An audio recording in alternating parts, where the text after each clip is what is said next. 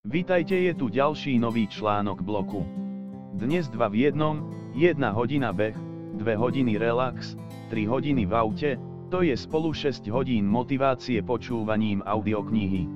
Tí, čo ma poznajú vedia, že svoje voľné dni, aj keď ich je pomenej, sa snažím od skorého rána až do večera naplniť aktivitami, ktoré ma robia šťastnou.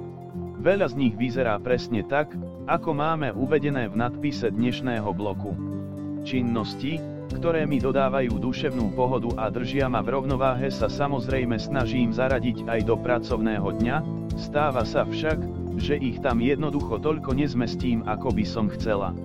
Preto sú voľné dni časom, ktorý je len pre mňa a mám z neho dostatok energie a pozitívneho naladenia aj na náročnejšie pracovné nasadenie. V rámci udržania si zdravého spánkového cyklu aj vo voľný deň nevstávam neskôr ako o 7. Pes a moje vnútorné hodiny vycvičené rokmi vstávania medzi 5 a 6 ráno mi aj tak nedovolia spať dlhšie, nech by som sa akokoľvek presviečala o opaku. Sa vypustím do záhrady, zalejem si čaj a kým si obehá svoje obľúbené kríčky, vyberiem si vhodnú meditáciu, ktorou začnem deň. Do každého môjho dňa patrí aktívny pohyb. Obujem tenisky, vyberiem si Audi knihu, nastavím slúchatka, zapnem hodinky a bežím.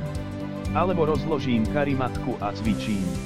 Najradšej ráno, potom sa mi celý deň naplní pocitom, že nech je akýkoľvek, urobila som niečo pre seba a to je krásny pocit úspechu.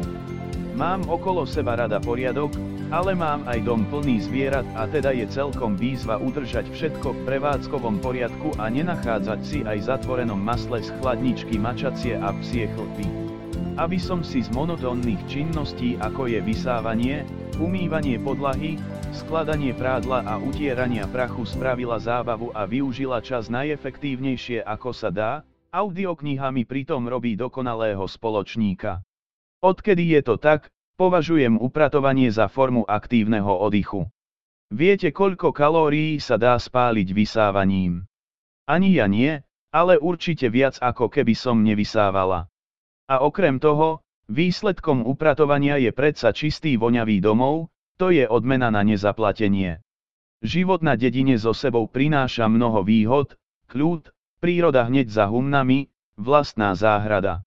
Pre mňa je obrovskou výhodou aj to, že keď potrebujem ísť na nákup mimo dedinského miniobchodu, sadnem si do auta a idem do najbližšieho väčšieho mesta. Milujem šoférovanie, môj starúčký 22-ročný Mercedes má síce už najlepšie roky za sebou, ale ako je u méďákov zvykom, zvukový systém je výborný. Jediné, čo je mojom autíčku nové je rádio. Jednak pre bezpečnosť hands-free telefonovania, jednak preto, že prepojenie cez telefón mi umožňuje počúvať čokoľvek. Šoférovanie mám absolútne zautomatizované, som pozorný šofér, opatrný ale dynamický.